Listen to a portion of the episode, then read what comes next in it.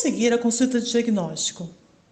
Nós sabemos como é difícil encontrar bons médicos que atendam na rede conveniada, que dirá na rede pública. Porém, se nós estamos bem preparadas e com informações suficientes para que ele possa sentir segurança ao fechar ou descartar o diagnóstico dos nossos filhos, então uma consulta apenas basta. E nessa aula eu vou te ensinar exatamente como conseguir essa consulta. Olá, eu sou Ellen Camargo, terapeuta parental e especialista em autismo. E eu convido você, mãe, você, pai, a se tornar parte da equipe multidisciplinar que trata o seu filho. Segundo o Conselho Federal de Medicina, uma consulta é composta por cinco etapas. Anota aí. Primeiro, anamnese. Segundo, exame físico. Terceiro, hipótese ou diagnóstico. Quarto, pedido de exames. Quinto, prescrição no tratamento. A Resolução 1958 de 2010 do CFM diz que quando houver necessidade de exames complementares, a consulta médica terá continuidade em outra ocasião. Isso significa que, mesmo que o médico solicite mais exames, a segunda consulta será sempre a continuação da primeira, e por esse motivo não haverá cobrança de novos honorários do médico. A norma não estabelece o período certo para retorno, porém, os médicos quase sempre determinam o prazo de 30 dias. E por que eu estou te contando isso? Para que você esteja ciente de que, apesar de você levar o inventário completo, o médico pode ver a necessidade de pedir outros exames. Porém, se você tiver realmente que fazer esses exames, você não terá despesa com uma outra consulta, porque para retornar para o médico ver o resultado desses exames, ele não pode cobrar a segunda consulta. Por isso, sugiro que você sempre converse com o médico deixe claro quantos dias você tem para retorno e a ausência de pagamento de uma outra consulta. O projeto de lei 8.231 de 2017 proíbe a cobrança de consultas médicas para retorno de apresentação dos resultados dos exames. A cobrança só pode acontecer se você não der entrada no pedido que o médico solicitou em até 15 dias da data que ele solicitou. Por isso, uma dica é você sempre solicitar o pedido médico sem a data. Ah, e os planos de saúde também não podem determinar o prazo para retorno. Só o médico pode fazer isso. E ele só pode determinar um prazo para retorno se ele está ciente do período que esse exame vai levar para poder sair o resultado. Ao agendar uma consulta com o médico, você deve considerar alguns fatores. Primeiro, você vai solicitar o CRM dele e você vai consultar no conselho se há alguma ocorrência e se o registro dele está ok. Esse é o primeiro passo e vale para as consultas de convênio e particulares. Você vai questionar os seus amigos e conhecidos se alguém já conhece ou já passou com aquele médico. Uma boa indicação é sempre muito importante. Na consulta, eu sugiro que você avalie o consultório. Se o médico tem cuidado com o local onde ele trabalha, provavelmente ele também é cuidadoso com o trabalho dele. Ah, agora eu vou te contar uma curiosidade. Você sabia que a anamnese serve para que o médico avalie o paciente e para que o paciente avalie o médico? O paciente vai avaliar se o médico tem os conhecimentos necessários para tratá-lo.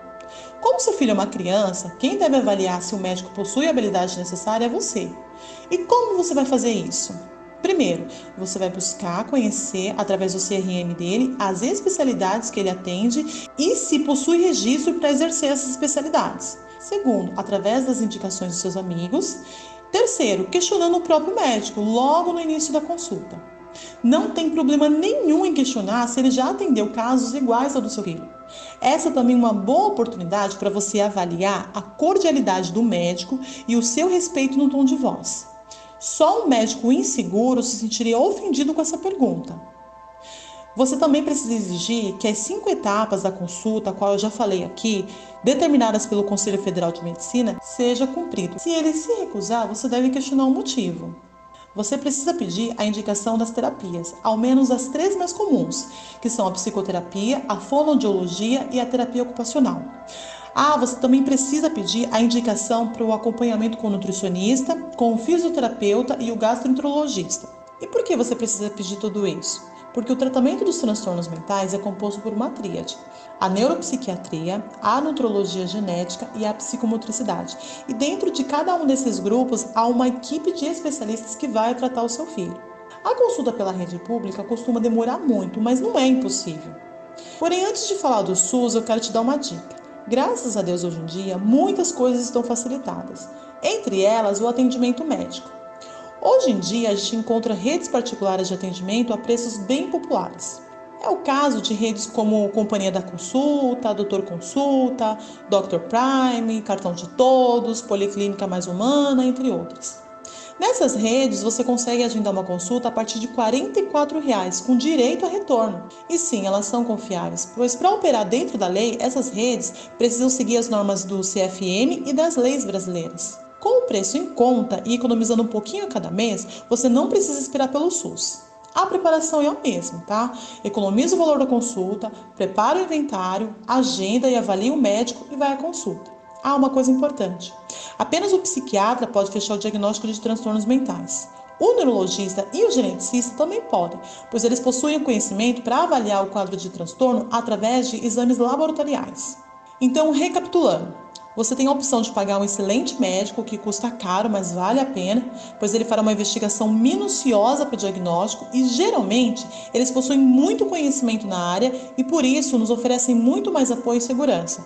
Às vezes você não precisa chegar na consulta, não precisa pedir nada, ele já te oferece tudo o que é necessário. Você também tem a opção de procurar um bom médico através do seu convênio. Eles costumam protelar o diagnóstico, seja por qualquer motivo, então você deve ir bem preparada e não se esqueça de avaliar o médico antes, tá? E você pode economizar para pagar uma consulta particular nas redes médicas populares. Também avalie o médico antes, mas eles costumam ser bem mais receptivos. Dito isto, vamos para a última opção: esperar por uma consulta pelo SUS. Eu sei que só de falar isso já desanima, né? Mas é a realidade de muitas famílias que não enxergam as outras possibilidades.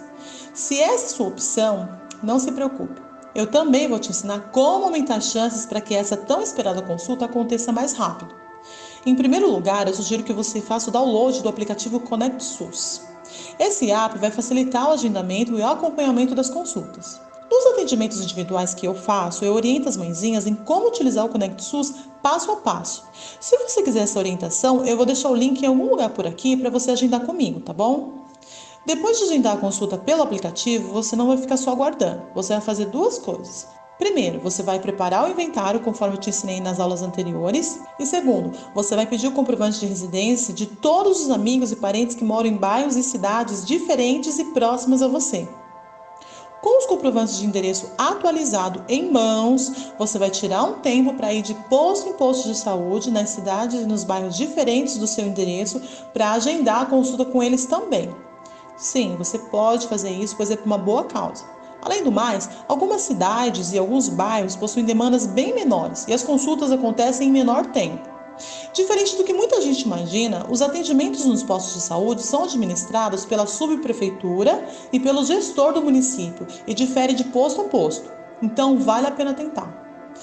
Ah, quando você estiver lá, não diga que você já possui agendamentos anteriores, apenas solicite o atendimento, tá bom?